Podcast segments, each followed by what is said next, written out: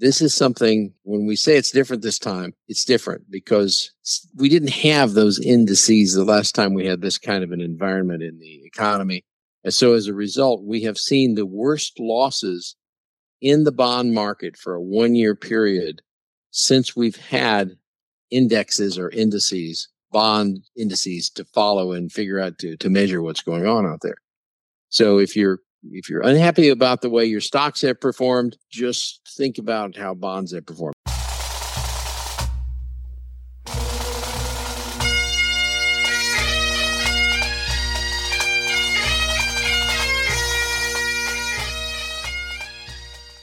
Once more unto the breach, dear friend. Else fill up the wall with our English dead. Good morning, ladies and gentlemen, boys and girls, and welcome to another exciting episode of The Personal Wealth Coach, starring Jake and Jeff McClure. Together, we are bald.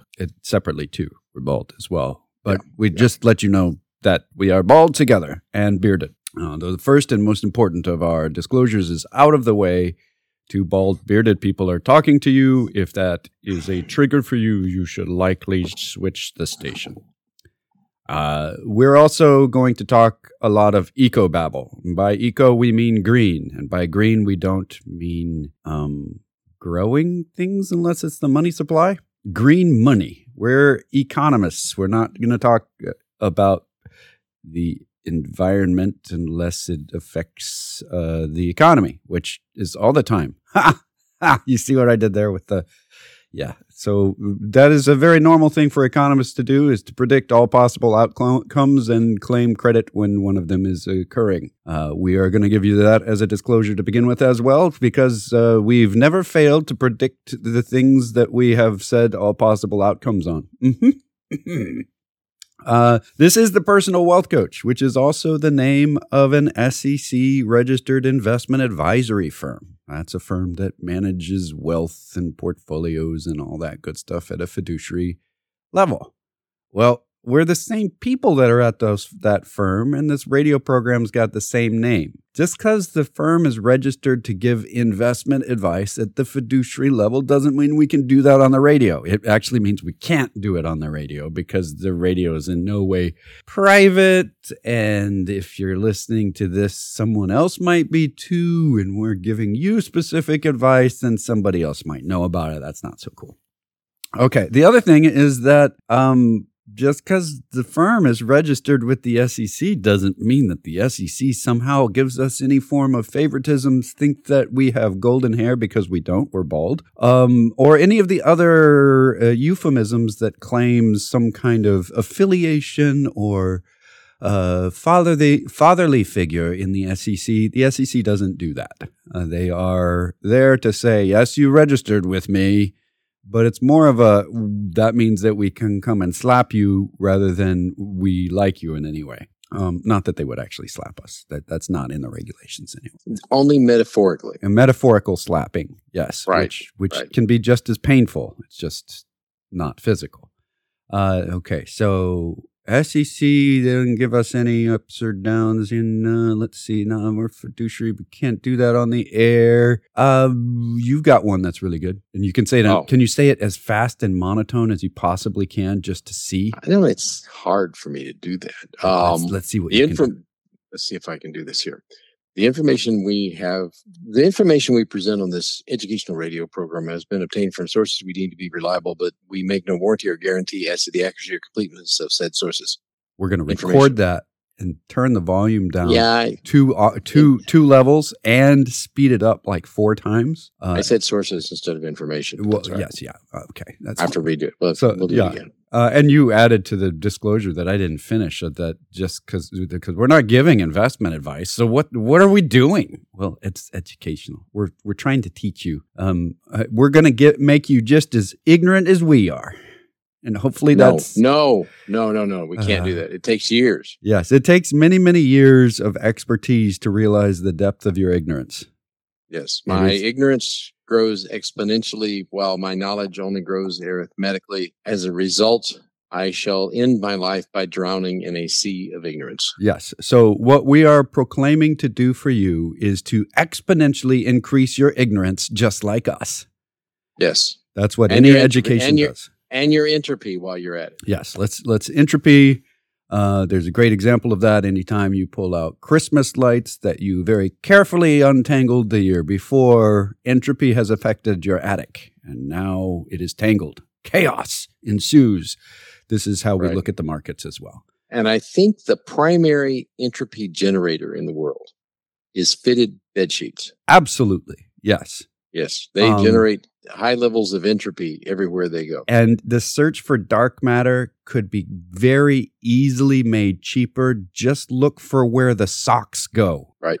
Or look what happens to the bed sheets. That is it. And also where all the coat hangers come from, because they multiply. So yes. Well, I know the answer. I already know the answer to that one. But they come from bicycles. Might not want to hear.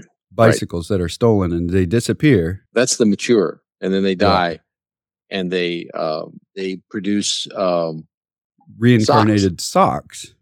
The socks are the larval form, and then the chrysalis is the coat hanger, and then the coat hangers become bicycles, and then the bicycles become coat hangers. Yes, so you can see this progression here. It's a very scientific method that we have developed to figure this stuff out. And people are getting sick of listening to this point. The last thing is that we are neither paid nor do we pay to do this program. After that first entry monologue, you can understand quite clearly why we are not paid to do this program, but nor do we pay. This is not paid commercial programming. This is unpaid, poor and mediocre programming. So get it right. We do, however, as a firm, pay for advertisement for this program, as does the studio. So there. Mm-hmm. That is the end of our disclosures, except this may be right up there with the bald part. We enjoy bad puns. If you believe that you will not be able to sit through a few bad puns, you may want to stand up. You see what I did with sitting? Yeah, right. Got it. Okay. Got it. What happened this week in the market? Well, it was a more or less typical week in a bull market where the market declined. Market declined in a bull market. Right. Wait a minute. Isn't that backwards? Of course, there are a lot of people who say this is still a bear market. Their pundits are making loud noises to that effect. They say this is still a bear market. And what we have seen since October, because since October, the S&P 500 is up 10.82% since October 12th. So then they say this is just a bear market rally. The folks that whether it's a bear market or a bull market is always in question until a year or two later. And then we can look back and clearly see what it was and what we couldn't see while we were in it, which is typical. The S&P 500, otherwise affectionately known to us as the SPX, it closed at 3970.04. Why is that important? Why do we quote that number? Because it's below the 4,000 mark, which is psychologically important. It was down 2.67% for the week, but it's up 3.4% year to date, up 10.82% from October 12th, and up 77% than it was just under 3 years ago in March of 2020. If you measure to just before the pandemic-caused bear market, it's up 31% over 3 years, which is a compound rate of 9.39%. In other words, if we measure back to the last time we said this is normal, which was at the beginning of the year in 2020 before the pandemic hit, the average annual rate of return of the S&P 500 stock index has been 9.39%, which is significantly higher than its really long-term return. So it looks like the market's up. When you said long, like that. And when I just did it, it's very much like a cat video on YouTube where the cat's upset. Just saying. Right. That's long. So yes. If that doesn't, if you can now envision us as those cats speaking eco terms, then this will cause the economics that we're about to spit at you to be more palatable. Please continue. All right. So, and we mentioned this in the newsletter, and it's important to bear in mind if you're an investor who has investments in the stock market particularly. If you're a long-term investor, and by long-term, the minimum of anything that we would call even remotely long-term is 3 years, the market is doing exceptionally well. It's up very nicely. If you're a short-term speculator, that may or may not be true depending on the short term that you're speculating on. And that is kind of a universal truth. We've seen bear markets. We've seen serious bear markets, and we're going to see another one at some point. I hope we don't see a lot of them, but we'll see serious bear markets again at some point. I'm confident, but we ain't in one, folks. By any statistical measure or standard or whatever, we're currently not in a bear market. I know it feels that way, but there's the old saw from Wall Street. Wait. Bull markets climb a wall of worry. I have to call you on that, though. It's a quibble call. It's just a quibble. You said by any standard. The thing is that there is no standard for what a bear or a bull is. We just have sort of a common consensus understanding with no authority standing above all the S. So, but I'm saying there are many standards. Yes. There are many standards that people put out there. In our opinion, based on the standards that we believe are the correct ones rather than the other people believes theirs are the correct ones, this is the case. So there you go. I can't think of any standard that puts us in. Anyway. Well, you can just make one up. A bear market is a place where you go and buy bears, obviously. If you go to a teddy bear market, then you know, by any definition, you're in a bear market, even if we're in a bull market outside. That's like saying if you go to a yard sale, they're going to sell the yard. Well, I have been to yard sales, and I bought a yardstick at one. Okay. I mean, it's close. I've never been to a garage sale where they sold a garage, though. That is a, well, you just don't think of it as a garage sale when the fix-it shop sells or the oil change facility sales. That's literally a garage sale. They're selling their garage. It's just not advertised in the paper that way. All right. Well, let's go on to the markets. Okay. Yeah. Okay. Yes. On to the markets. Yes. So what we've got is a market that by the standards we use is up substantially and doing very, very well. But by the standards proclaimed by many of the pundits in the media is doing horribly. So you make up your mind what you want. The CRSP U.S. Mid Cap Value Index is another index we follow. Or at least watch. It's really hard. It doesn't really move very much to follow it around, but we watch it. So go ahead. What did it do this week? Sorry. It was down 2.73% for the week. It closed to 2421.06. It's now up 3.48% this year, but it's down 4.1% from a year ago and down 6.78% from its high beginning of 2022. So it's down a lot less than the broad market, which is what, in this particular case, mid-cap value is behaving like the very long-term behavior where mid-cap value is an asset class in the stock market. And that's what happened to the stock market. Now, the benchmark U.S. Treasury 10-year, there's where, to us market geeks, the excitement is. It's now yielding 3.95%. It's now, almost at the 4% mark. Well, it bumped up to 4 a couple of times, but it's around 3.95. I suspect it's going to go higher. Last week it was 3.88%. Why is it important? Well, first off, let's look at the big picture. The yield curve, which if it's inverted typically predicts a recession, but might not this time.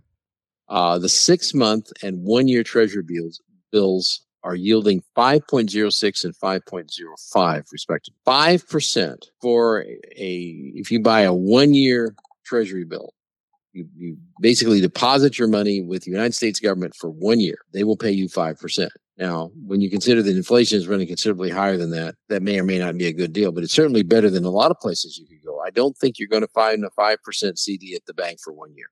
Correct. And the U.S. Treasury securities are actually more secure than the banks. So that's cool.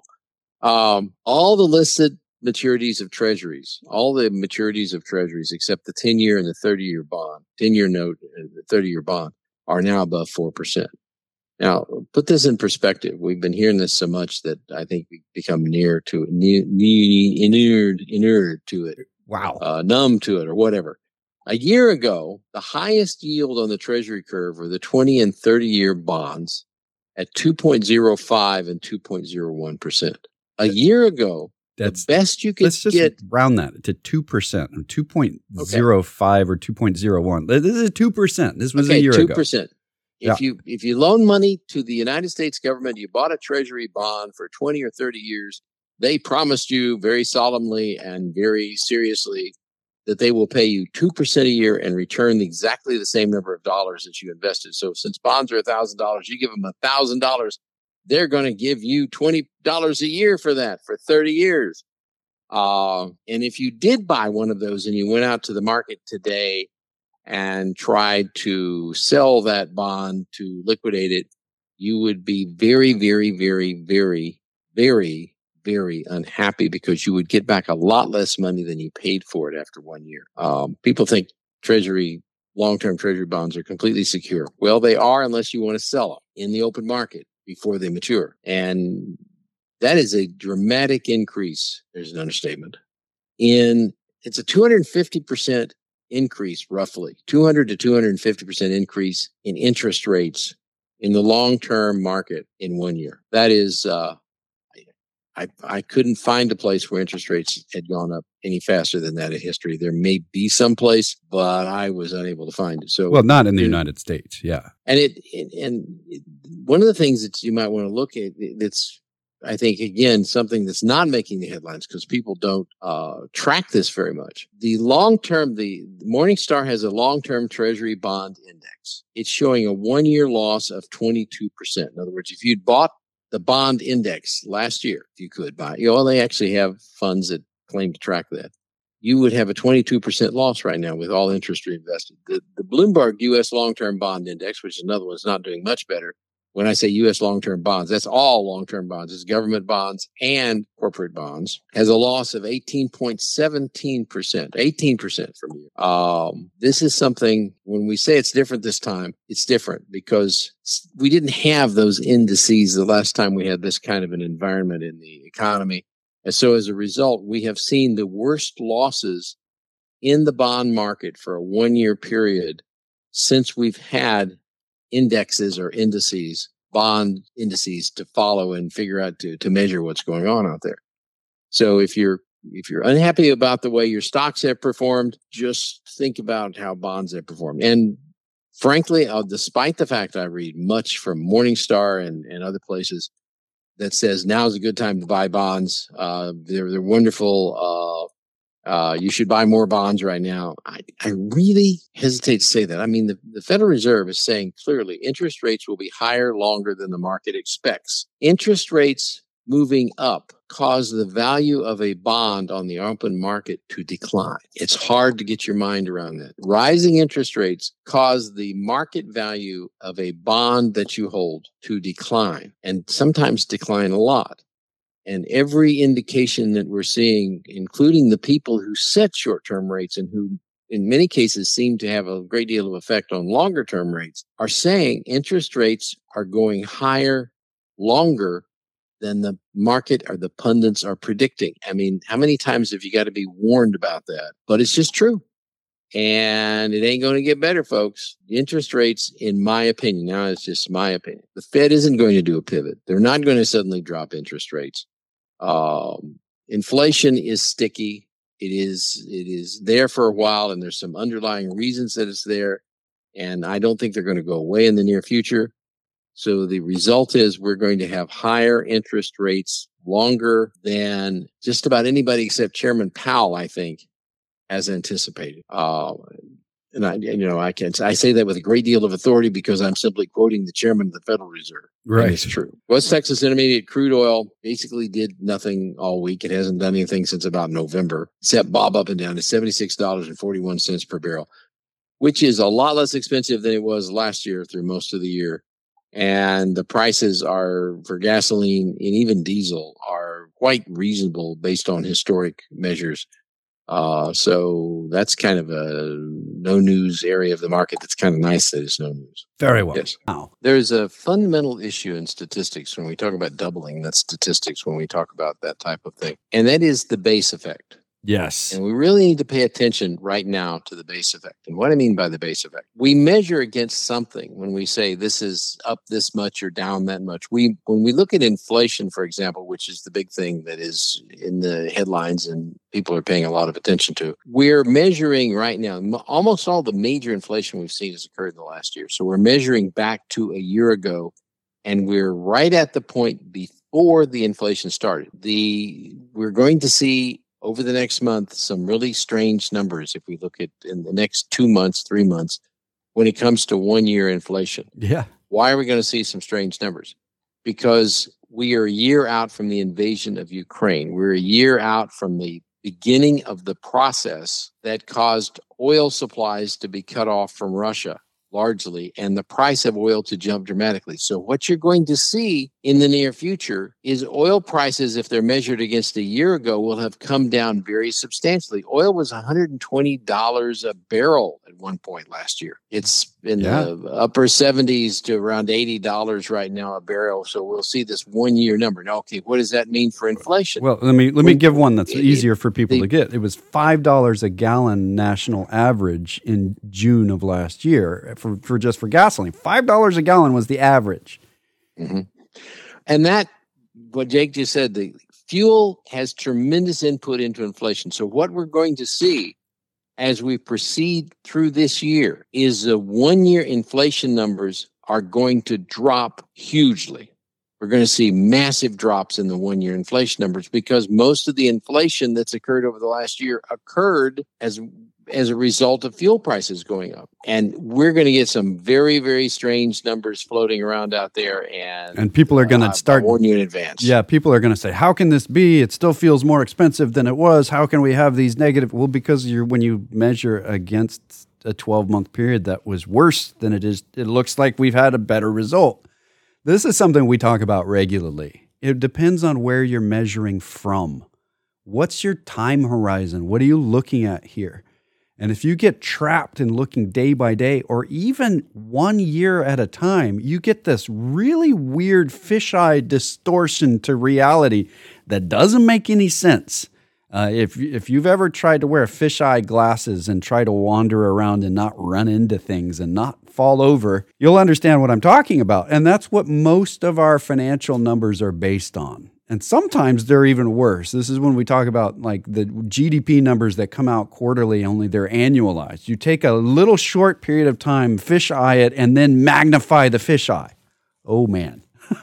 This is what we look at when we're saying this doesn't look good. This isn't the way it's supposed to look. Not only are things functioning differently than we have seen in 50 years in the economy, we're going to see some very distorted numbers over the next several months. So this is one of those times when we're really going to have to keep an eye on anything. And are things different this time? They are very different this time, right down to the fact that it's only over the last 50 years or so that we've decided what the leading economic indicators are and what they indicate. We've had a steady state economy pretty much for the last 50 years. There have been some bumps, but nothing like we're seeing right now. And we've only it may very well be that the leading economic indicators are not the right thing to be looking at this point. And we've only had an academic economist at the helm of the Fed for about 40 years. Before that, it was a much more political and politician and attorney type role, business person at best, but understanding the banking system and what all this stuff means, if we look at the pattern of results from the Federal Reserve since it became a very academically led thing, it's improved drastically. When we lay out, is this different this time? Well, there's different people at the helm on the Fed than we had 100 years ago. We have everything is different, and we're about out of time for this week. Yep. Thank you all for listening. Well, if you were listening, if you weren't listening, well, then no thanks to you, but you can't hear me say that. Let me summarize. The economy's in flux. The market's in flux.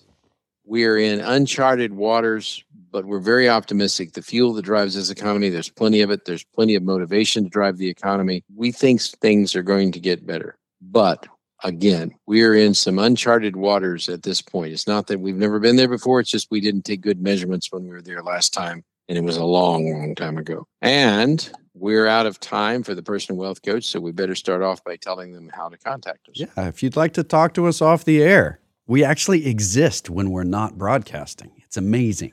You can call our office where we will give you, individualized custom investment advice at the fiduciary level and portfolio management for people of relatively high net worth. You can call our office locally at, it's voicemail during the weekend, real live people during the week. 254-947-1111.